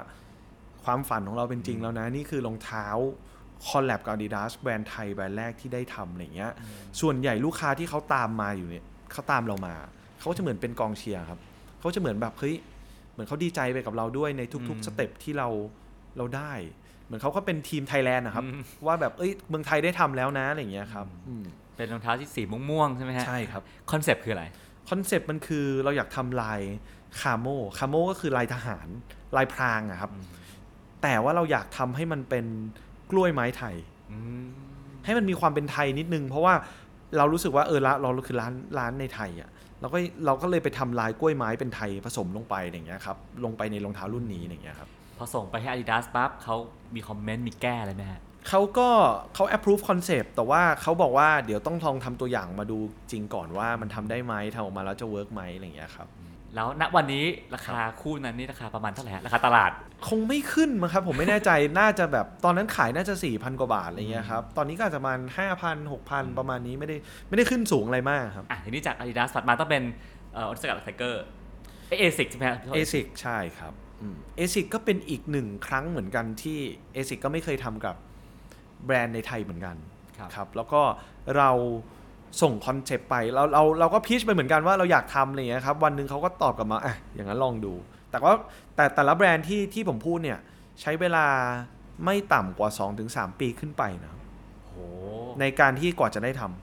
ำต้องรอคอยไม่ไม่ไม่ใช่มันดูพูดดูเหมือนง่ายว่าแบบพิชไปแล้วได้อะไรเงี้ย แต่จริงๆก็ส่งไปส่งไปทุกปีโดยที่ถามไปทุกปีโดยที่ไม่รู้ว่าเมื่อไหร่จะได้อืมอืม ทุกวันนี้ก็ยังมีหลายแบรนด์ที่ผมทำแบบนั้นอยู่ ยังส่งอยู่แล้วก็ยังไม่ได้ตามจีบอยู่ ใช่ แล้วก็ยังไม่ได้อะไรเงี้ยครับ แต่เอซิกก็เป็นอันหนึงที่โอเคเราทำคอนเซปต์มวยไทยไปครับแล้วเราก็เอ่อทำรองเท้าที่เป็นลักษณะเหมือนแบบผืนผ้าใบ มีสีของมวยไทยอะไรเงี้ยครับ แล้วก็ทำคอนเซปต์ให้มันดูมีความเป็นไทยผสมลงไปด้วยอะไรเงี้ยครับ อันนี้ก็ได้ได้เสียงตอบรับค่อนข้างดีมาก แล้วก็ตัวนี้เป็นตัวแรกที่ได้ไปขายต่างประเทศด้วย แล้วมันเอ่อมันส่งผลกับ Carnival ยังไงบ้าง มันส่งผลกับ Carnival ยังไง ก็คือส่งผลที่ว่าแบรนด์อื่นเริ่มเห็นละมันก็เป็นการเก็บเลเวลแบบที่ผมบอกนี่แหละ ว่าผมได้เก็บเลเวลกับ Adidas แล้ว ผมได้เก็บเลเวลจากกับ ASIC แล้ว ต่อไปเนี่ยผมสามารถเอา portfolio อันเนี้ยไปให้แบรนด์ที่ใหญ่กว่านี้ หรือแบรนด์อื่น ๆ ที่ที่ผมยังไม่เคยได้ทำเนี่ยให้ดูว่าเอ้ยเราทำมาแล้วนะ เราอยากทำแบบนี้บ้างครับ อะไรอย่างเงี้ยครับ แล้วก็ต่างประเทศก็เริ่มรู้จักเรา แล้วก็อาจจากจากแบรนด์แฟชั่นข้ามมาครับสู่วันพีซครับทำกับการ์ตูน ซึ่งครับโหเป็นปรากฏการณ์มากที่ของขายกันเกลี้ยงครับด้วยความรวดเร็วนะฮะครับวันพีซเนี่ยติดต่อเขาว่ายังไงฮะจริง ๆ แล้วเหมือน One Piece เนี่ยเขามีบริษัทที่ขายลิขสิทธิ์อยู่ในไทยอยู่แล้วนะครับ แต่ว่าอ่า เราติดต่อเขาไปเนี่ยเพราะว่าผมอะเป็นคนอินกับพวกอนิเมะมันเป็นอืมเป็นการ์ตูนที่เราโตมาตั้งแต่เด็กอะไรเงี้ยครับเราก็เลยอยากทำ One Piece ในแบบของเราอืมทุกครั้งที่เราหยิบการ์ตูนเรื่องอะไรมาทำเนี่ยเราก็จะตีความในแบบของเราว่า เราไม่อยากทำเสื้อที่เป็นมีลายการ์ตูนอย่างเดียวนะ ไม่งั้นคนก็ไปหาซื้อที่แบบร้านไหนก็ได้อะไรเงี้ยครับอืมเราอยากผสมความเป็น Carnival ความเป็น street fashion ลงไปครับเราก็เลยไปติดต่อเขา แล้วก็คุยกับเขาว่ามันมีความเป็นไปได้ไหมที่จะทำแบบนี้ ผมไม่ได้ทำแค่เสื้ออย่างเดียวนะ ผมจะทำสเก็ตบอร์ด ผมจะทำพรม ผมจะทำหมอน ผมจะทำอะไรที่แบบคนไม่เคยทำกัน เขาก็ใช้เวลาคุยกับแอปญี่ปุ่น Approve อยู่นานจนกระทั่งออกเป็นคอลเลกชันใหญ่มาก ซึ่งผมทำน่าจะเป็นคอลเลกชันที่ใหญ่ที่สุดที่เคยทำมาเลย มีเสื้อประมาณเสื้อผ้าประมาณโอ้โหหกสิบกว่าแบบ เยอะมาก เพราะ One Piece เป็นการ์ตูนที่ มีตัวละครเท่ๆเยอะมาก เราไม่อยากจะพลาดตัวเหล่านั้นอืม อะไรอย่างเงี้ยครับ ก็กลายเป็นตำนานหนึ่งการ collab หนึ่งอันครัของประเทศไทยเลยนะฮะ ครับ ทีนี้จากจาก collab เอิ่มเอ่อการ์ตูนหรือว่า street fashion ก็ก็ไม่ได้ครับไม่ได้ไม่ได้เหนือความคาดหมายมาก ครับ ถัดมาเริ่มเลยเถิด เป็นเรื่องครับแบบ camping เรื่องมอไซค์ครับอยากพูดเคสไหนดีครับก็อ่าล่าสุดเป็น Honda Monkey เนาะ ครับครับ ทำมอไซค์แล้วอะทำมอเตอร์ไซค์ใช่ คือคนหลังๆอะพอเราทำเยอะๆ คนจะเริ่มแซวว่าเอ้ยเดี๋ยว Carnival จะทำบ้านไหมอะไรอย่างเงี้ยก็ก็ก็ตลกดีเพราะว่าเหมือนพอเขาเห็น product หลากหลาย แล้วก็ไม่คิดไม่ฝันว่าเออมันจะได้ทำอะไรเงี้ยคือรถยนต์เนี่ยมันรถยนต์หรือมอเตอร์ไซค์เนี่ยจริงๆผมทำรถยนต์ก่อนนะครับผมมีโอกาสได้ฮะทำกับ Mini Cooper อ่าเป็นเวอร์ชั่นที่เป็น Carnival และขายในงาน Motor Expo เลยอืมอ่าแต่มอเตอร์ไซค์เรายังยังไม่เคยทำครับเป็นเวอร์ชั่นของเราอะไรเงี้ยพอ Honda มาติดต่อเนี่ย Monkey เนี่ย character มันตรง Honda Monkey เนี่ยมันเป็นรถที่แบบสนุกสนุกๆแล้วคนก็เก็บสะสมตัว limited ไว้เยอะมาก มันเป็นรุ่นที่นึกถึง limited ต้องนึกถึง Monkey เขาก็จะไปทำกับกันดั้มทำกับ Astro Boy อะไรเงี้ยเราก็เลยเฮ้ย Honda Monkey เราต้องทำมันก็เลย ออกมาเป็นเวอร์ชั่นที่เราเราชอบความเป็นวินเทจ เรานึกย้อนกลับไปถึงมังกี้ซ f ฟารีที่มันเป็นสมัยก่อนที่มันเป็นวิบากอะไรเงี้ยครับอ่าเราก็เลยไปตีความตรงนั้น แล้วก็ออกแบบมาเป็น Honda Monkey เวอร์ชัน Carnival ออกมาขาย 300 คัน ขายดีไหมครับ ตั้งแต่วันแรกก็หมดเลยครับ ทำบุญด้วยอะไรมาฮะคือคืออะไรก็ตามที่ทำออกมา มันก็จะเห็นคนต่อคิวแล้วก็โซเอาด้วยความรวดเร็วหลักชั่วโมงกันหมดเลยเนอะครับคิดว่าทำบุญด้วยอะไรมา หรือว่ามันมีเคล็ดลับอะไรฮะคือจริง ๆสินค้าที่ขายณปัจจุบันที่เป็นประเภทเนี้ยครับ คนไม่ได้ซื้อเพราะเหตุผล คนเขาซื้อเพราะ branding ซื้อเพราะอารมณ์ เพราะฉะนั้นถามว่าทำไมมันถึงขายหมด ผมมองว่ามันก็คือตลอด 13 ปีที่เราทำมานี่แหละครับ มันส่งผลให้ถึงทุกวันนี้ ตั้งแต่วันที่ผมไปหิ้ว Converse มาจากอเมริกาทำให้คนรู้สึกตื่นเต้นกับร้านนี้ทำให้คนรู้สึกว่าเฮ้ยแบรนด์นี้มันมันตอบโจทย์เขานะ ถึงแม้ว่าเราจะขายของเหมือนกับร้านอื่น แต่เขาก็รู้สึกอยากจะเดินมาซื้อที่ร้านเราอืมอันนี้มันคือความรู้สึกที่เราเราไม่ได้พยายามอะแต่มันเป็นแบบนี้มาตั้งแต่ต้นแล้วเราก็พยายามสร้างแบบเนี้ยมา มาพยายามสร้างประสบการณ์สร้างความสนุกให้กับลูกค้าแบบเนี้ยตั้งแต่วันแรกมาจนกระทั่ง ผมคิดว่าแบรนด์ก็น่าจะไปอยู่ในใจเขาเขาก็น่าจะติดตามเราแล้วก็ชอบของที่เราทำออกมา มันก็เลยทำให้ของมันขายหมดครับ วันแรก Carnival ไปขอแบรนด์ใหญ่ทำวันนี้ Carnival กลายเป็นแบรนด์ดัง มีคนมากมายมาขอทำด้วยครับปฏิเสธคนไปเยอะไหมครับ เยอะมากครับ อะไรทำให้เราบอกว่าไม่เอาดีกว่า คืออย่างนี้ครับจริง ๆ ก็ อย่างที่ผมบอกว่าที่ Carnival เนี่ย เป็นบริษัทที่ถ้าเทียบกับบริษัทอื่นก็ค่อนข้างแปลกนิดนึงหนึ่งเป็นบริษัทที่ไม่มีไม่มี target ยอดขาย ไม่มีเป้ายอดขาย ไม่ต้องทำ marketing budget ประจำปีอืมทำตาม feeling ล้วนอืมๆว่าอยากทำอะไร เพราะฉะนั้นพอเราไม่จำเป็นต้องมีตัวเงินเข้ามาเป็นเป้าหมายหลักเนี่ย ต่อให้ใคร offer เงินให้เรามากแค่ไหนในการทำ collab เนี่ย ถ้าผมมองว่า ทำแล้วแบรนด์เราไม่ได้ได้อะไร ผมก็จะไม่ทำเคสแบบไหนที่แบรนด์เราไม่ได้ได้อะไร ก็อาจจะทำ collab ให้ไปทำเสื้อผ้าให้แบรนด์นี้ แต่ผมคิดว่าแบบลูกค้าเราไม่ชอบหรอกอ่ากับแบรนด์เนี้ย แต่แบรนด์นี้เขามีเงินเยอะนะอืมเขามีเงินเยอะมาก แล้วก็ส่วนใหญ่จะมาทางเอเจนซี่เพราะเอเจนซี่ส่วนใหญ่ก็เดี๋ยวนี้ก็จะคิดแคมเปญอ่ามา collab กับอืมแบรนด์ street แล้วกันให้มันครับดูมี พอมันเป็นเป็นเทรนด์กระแสคนก็อยากจะมาทำเยอะอะไรเงี้ยครับ แต่ผมก็จะมองว่าแบบทำแล้วไม่ได้อะไรทำแล้วมันไม่สนุกแล้วลูกค้าเราก็ไม่รู้สึกตื่นเต้น แล้วลูกค้าก็จะดูออกด้วยว่าอ๋อเนี่ยมึงจ้างเขาจ้างมึงมาแน่นอน อะไรอย่างเงี้ยเขาจ้างมึงมาทำแน่นอนอะไรอย่างเงี้ยครับต้องบอกก่อนว่าจริง ๆ มันก็มีงานที่เราก็มีคนอยากจะมาจ้างเราทำมีบางอันที่เรารู้สึกสนุกเราถึงจะทำเท่านั้นอะไรอย่างเงี้ยครับ มันก็จะเป็นแบบนั้น จริงๆ collab อะ มันขึ้นอยู่กับว่ามันมันคือคนสองคนมามาจอยกันใช่ไหมครับ มันขึ้นอยู่ว่าใครอยากทำมากกว่ากันคนอยากทำมากกว่าก็จะเป็นคนที่เข้าหาอีกคนหนึ่งแล้วจากคนนอกมองเข้ามาเราเดาไม่ได้เราเราคิดว่าสองสอง partner ควรจะได้ตังค์เท่า ๆ กันกำไรเท่าๆกันครับชีวิตจริงเป็นอย่างนั้นไหมครับ ชีวิตจริงไม่เป็นแบบนั้นครับ เพราะว่าคนที่ทำงานมากกว่า หรือฝ่ายที่เป็นคนลงทุน ก็น่าจะได้เยอะกว่า อ่าอ่ามันขึ้นอยู่กับดีลมันมีดีลหลายแบบบ้างอย่างเช่นเฮ้ยทำงานเท่าๆกันนะ แล้วแชร์ profit กันอืมหรือเราซื้อลิขสิทธิ์คุณมานะอ่าเราซื้อแค่แบรนด์คุณมา แล้วผมมาทำเองหมดเลย ผมมาขายผมมาลงทุน ผมมาถ่ายลุคบุ๊กกำไรต้องเป็นของผมนะ แต่คุณได้ส่วนแบ่งไป แล้วอะถ้าเกิดมองเทียบกับอ่าสินค้าปกติในร้านกับการทำคอลแลบอะcollab มันทำกำไรให้ให้ร้านได้จริงๆไหมครับทำได้ครับ แต่ผมจะบอกว่าการทำแบรนด์เสื้อผ้าเนี่ยครับผมจะย้ำกับตัวเองเสมอว่า เราต้องทำของปกติก็คือคอลเลกชันปกตินะครับ เสื้อผ้ามันจะมีคอลเลกชัน spring summer fall winter อะไรอย่างเงี้ยครับ แล้วก็มี collab แทรกระหว่างทางใช่ไหมครับ ครับ เราต้องทำ main collection ของเราอะให้ดีกว่า collab ด้วยซ้ำเพราะผมเห็นตัวอย่างแบรนด์ต่างประเทศหลายหลายแบรนด์แล้วว่าขายได้แต่ collab ของ main collection ปกติเนี่ย คนไม่ซื้อคนรอแต่ collab อืมเพราะฉะนั้นมันหมายความว่าอะไรครับ หมายความว่าวันหนึ่งเราก็ต้องไป collab ไปเรื่อยๆอะจนกระทั่งแบบ เราอยู่ด้วยตัวเองไม่ได้อะครับ พอพอผมเริ่มทำ collab เยอะขนาดนั้นแล้ว ผมก็บอกกับตัวเองว่าไม่ได้แล้วอืมคือเราจะต้องทำ main collection เราให้ขายหมดด้วยเหมือนกัน เราก็เลยไปโฟกัสมาก ๆ กับ main collection collab มันคือโบนัสอืมอืมจนกระทั่ง main collection ผมก็ขายหมดด้วย มันก็จะถึงถึงถึงเป็นจุดที่ผมมองว่ามันดีกับแบรนด์ครับอนาคตอันใกล้นี้นะฮะ จะครับเห็น Carnival collab กับอะไรที่ไม่เคยทำมาก่อนบ้าง มีแน่นอน เพราะว่ามันมันเราทำแบบนั้นทุกปีอยู่แล้วอะไรหมวดเงี้ยไหนครับ หมวด อาจจะเป็นหมวดของกินเพิ่มมากขึ้นอ่าเพราะว่าปีที่แล้วผมทำยาดมอืมอ่าผมทำยาดม ผมเคยทำน้ำอบนางลอยอืมผมเคยทำซีเรียลกับ Diamond Grains ผมเคยทำโอ้โห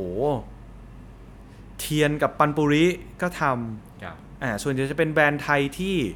ที่เรามองว่าเป็นตำนานอืมแล้วก็ผมโตมากับมัน แล้วผมอยากที่จะแบบเออวันหนึ่งเราได้จอยกับเขาอะไรอย่างเงี้ยครับ ปีนี้เนี่ยก็มีอยู่ในแพลนเหมือนกันว่า น่าจะเป็นของกินที่เราอยากจะไปทำอาหารหมวดอาหาร แล้วก็เป็นอะไรที่แบบเป็นแบรนด์ที่ทุกคนรู้จักและเป็นแบรนด์ตำนานในไทยอะไรอย่างเงี้ยครับครับอะพักเรื่องงานไว้นะฮะครับมาคุยเรื่องชีวิตที่ไม่ใช่งานกันบ้างครัในบวัย 42 ปีครับที่บอกว่าล่าสุดเมื่อสักปีครึ่งครับก่อน มีจุดเปลี่ยนครั้งใหม่ในชีวิตครับเกิดอะไรขึ้นครับ ก็ผมรับ น้องหมามาเลี้ยง 2 ตัวนะครับ ก็คือจริง ๆ แล้วผมเพิ่งแต่งงานได้ประมาณ 2 ปีครับแล้วก็เราแพลนว่าจะไม่มีลูกอืมแล้วก่อนหน้านี้ผมก็พยายามหาคำตอบว่าเราควรจะมีลูกหรือไม่มีลูกดีครับแล้วผมก็ไม่เข้าใจว่าจะมีลูกไปทำไมอืมไม่ไม่เข้าใจเหตุผลของการมีลูกว่าจะมีไปทำไม บางคนก็เพื่อนก็จะบอกเฮ้ยมีแล้วมีความสุขนะ มีแล้วจะแบบโอ้แฮปปี้มากๆอะไรเงี้ยครับผมก็จะมีคำถามอ้าวแล้วถ้าไม่มีคุณจะอยู่ แบบมีความสุขไม่ได้เหรออืมเราก็อยู่มา40ปีแล้วไม่มีลูกอะเราก็มีความสุขได้อะไรเงี้ครัยบทำไมเราต้องมีอะไรเงี้ยจนกระทั่งตัดสินใจรับน้องหมามาเลี้ยงเพราะว่าอยากเลี้ยงมากๆอะไรเงี้ยครับ แล้วเราก็เลี้ยงลักษณะเหมือนเป็นลูกอะอืมผ่านไปหนึ่งเดือนสองเดือนสามเดือนอะไรเงี้ย มันก็เลยทำให้ผมเข้าใจความรู้สึกของคนที่มีลูกโดยที่ไม่ต้องมีลูกจริง ๆอะว่าแบบเออคนที่รอเรากลับบ้าน ทุกวันอืมเป็นยังไง คนที่เขาตื่นเต้น คือคือผมไม่เคยได้รับความรักในรูปแบบนี้มาก่อน คือความรักกับใครก็ตามที่พอผมกลับบ้านไปทุกวัน 365 วันเนี่ยเขาจะหัวใจเขาจะสูบฉีด เต้นแบบ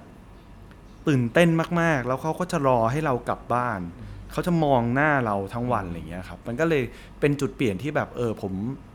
ผมค้นพบความสุขกับการที่ได้อยู่บ้านเฉยๆ แล้วก่อนหน้านี้ผมก็จะเป็นคนที่แบบบ้างานมากทำงานแบบจนกลับบ้านแบบโหสองสามทุ่มสี่ทุ่มอะไรเงี้ยครับ ทุกวันนี้พนักงานผมก็จะแปลกใจมากที่ผมกลับบ้านตั้งแต่ห้าโมงสี่โมงห้าโมงจะกลับไปถึงแล้วอะไรเงี้ยครับ ก็อยากไปเจอหมา อ่าใช่ ก็อยากจะเจอหมาพาเขาออกไปข้างนอกอะไรอย่างเงี้ยครับ ก็ค้นพบความสุขรูปแบบใหม่ก็คือการอยู่บ้านอ๋อกับเขา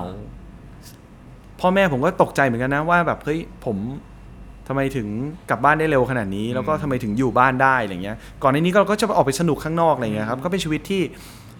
ค้นพบความเปลี่ยนแปลงช่วงหนึ่งอะไรเงี้ยครับอืมอาจจะเป็นวัยได้บ้างเนอะแบบ40 อาจจะเริ่มอยากอยู่กับอยู่บ้านมากขึ้น ใช่ครับ แล้วพออยู่บ้านมากขึ้นคนพบอะไรที่ไม่เคยเจอมาก่อนบ้างก็ค้นพบว่าเราไม่อยากออกไปข้างนอกแล้ว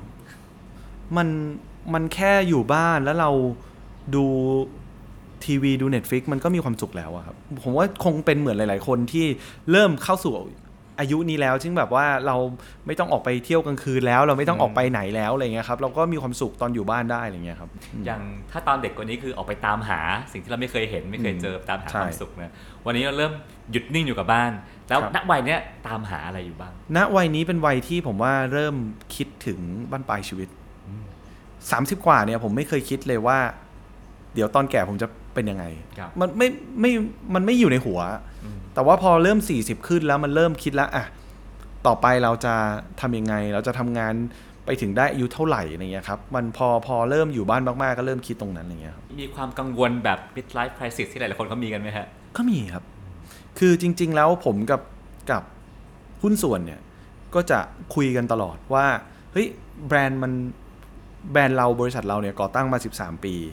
กราฟมันเป็น แบบเนี้ยมันมันสี่สี่ห้าปีแรกอะครับ ยอดขายมันโตแบบหนึ่งหนึ่งร้อยเปอร์เซ็นสองร้อยเปอร์เซ็นทุกปี จากแบบสิบล้านเป็นยี่สิบล้านยี่สิบล้านเป็นสี่สิบล้านสี่สิบล้านเป็นแปดสิบล้าน มันเหมือนคนที่แบบโอ้โหเอ็กซ์ตรีมมาก ๆ ครับ จนกระทั่งมันขึ้นมาถึงยอดละ มันก็ค่อยๆแบบ ค่อยๆเมนเทน ค่อยๆ ขึ้นทีละห้าทีละสิบอะไรเงี้ยฮะจนกระทั่งปีล่าสุดเนี่ยปี 2023 เนี่ย เป็นปีที่เราทำนิวไฮ ยอดขายสูงสุดใน 13 ปี พอบอกได้ไหมครับ ยอดขายก็ประมาณ 500 กว่าล้าน ครับครับก็ก็เยอะที่สุดในใน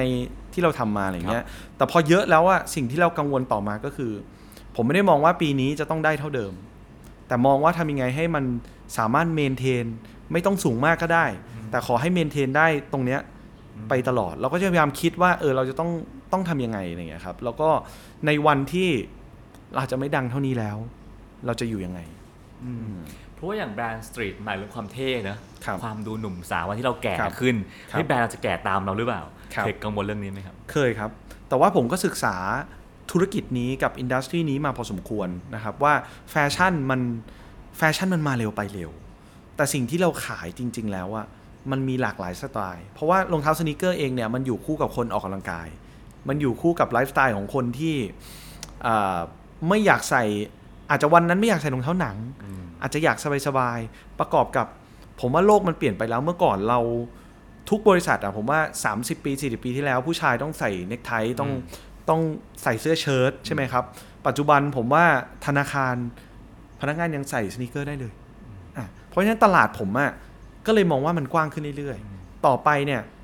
อ่าเทรนด์มันอาจจะเปลี่ยนไป แต่ผมคิดว่าผมก็น่าจะหาสินค้ามาขายให้มันเหมาะกับ เทรนด์ได้ แล้วเราก็น่าจะสามารถขยายธุรกิจได้ได้เรื่อยๆอะไรอย่างเงี้ยครับอืมถ้าอนาคตเอิ่มแนว street fashion นะฮะมันมันมันเริ่มมันเริ่มเปลี่ยนไปลมครับเปลี่ยนทิศ street ครับไม่ได้มาแบบทุกวันนี้ครับเราจะเห็น Carnival ทำสิ่งที่ไม่ใช่ street ไหมฮะจริง ๆ ผมว่า core element ของเรายังคงเป็น street แต่ street เนี่ยมันสามารถที่จะ adapt ไปได้หลายทางนะครับแบรนด์ street ทุกวันนี้จริง ๆ ก็มีทำสูทนะผมก็มีทำเสื้อ blazer สูท เพราะฉะนั้นผมมองว่า แบรนด์ Carnival มันไม่มีล็อกตายตัวหรอกว่าต้องโห street ต้องเด็กมากๆ เพราะฉะนั้นเนี่ยเสื้อผ้ามันสามารถ evolve ไปได้หลายทาง ผมมองว่ามันก็แล้วแต่เทรนด์แล้วแต่กระแสเราเราเราก็ต้อง adapt ไป ไม่งั้นเราก็จะไม่อยู่รอด ในวัย 42 นะฮะครับคิดว่าตัวเองในวัยเนี้ยได้ได้ได้เรียนรู้อะไร ได้คิดอะไรที่เด็กๆกว่านี้ไม่เคยคิดบ้าง จริง ๆ ในวัยเนี้ยผมได้เรียนรู้ว่าความ ความพยายามและความทุ่มเทตลอด 13 ปีที่ผ่านมาเนี่ยมันมันคุ้มค่ามากๆ อันนี้คือสิ่งที่ผมได้เรียนรู้ณณอายุเท่านี้จากจากสิ่งที่เราได้คุยกันก็คือว่าทำไมของเราถึงขายหมดทำไมเราทำของที่มันดูแบบธรรมดา แต่คนถึงอยากได้มัน มันมันมันมาจากความตั้งใจความพยายามความทุ่มสุดตัวของ ของบริษัทเราไม่ใช่ผมคนเดียว ทั้งทีมงานทั้งทุกคนตลอด 10 กว่าปีที่ผ่านมา สร้างรากฐานให้กับมัน จนกระทั่งมันมาถึงทุกวันนี้ได้อะไรอย่างเงี้ยครับคนคนยุคเราเป็นวันแห่งการรอคอยได้นะครับจีบเขา 3 ปีเพื่อรอเขาตอบรับ 3 ปีเรารอได้ครัแต่บบางคนยุคปัจจุบันจะรอได้สั้นลงครับมีคำแนะนำไหมครับว่าคนที่รอได้สั้นลงคุณควรจะต้องคิดยังไง จริง ๆ ผมคิดว่าถ้าเป้าหมายเราชัดเจนนะครับ แล้วเราควรจะให้เวลากับมันนานหน่อย อืม คือแต่ถ้าบางคนที่อาจจะยังไม่ไม่ไม่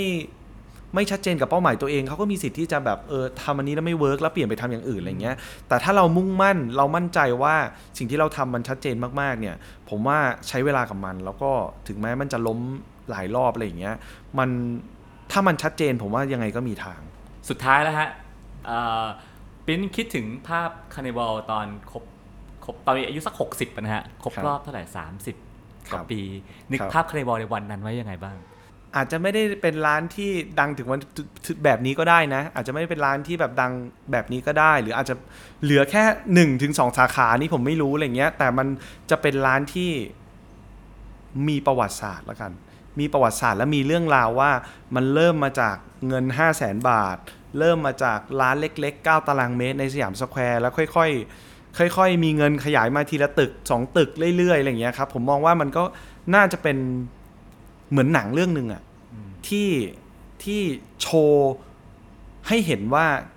วิวัฒนาการของของเรามันเริ่มจากอะไรแล้วมันไปถึงตรงไหนอะไรอย่างเงี้ยครับ แล้วถ้าจะมีสักสิ่งหนึ่งที่ Carnival ทิ้งไว้ให้กับวงการธุรกิจแฟชั่นไทย สิ่งนั้ครันบ คืออะไรครับ ก็น่าจะเป็นการทำคอลลาบอร์ t ชันนี่แหละ ที่ผมมองว่าเรา เราทำได้ออกมาหลากหลายแล้วมันไม่เหมือนใครอะไรอย่างเงี้ยครับแล้วก็มันก็เป็นกรณีที่คนได้ไปพูดถึงกันอะไรอย่างเงี้ยครับนั่นก็เป็นเคล็ดวิชาและเคล็ดความคิดมากมายที่ปิ้นครับได้ให้กับเราไว้นะฮะครับซึ่งฟังแล้วสำหรับคนที่มองเข้ามารู้สึกว่าเฮ้ยคาร์นิวัลดังโชคดี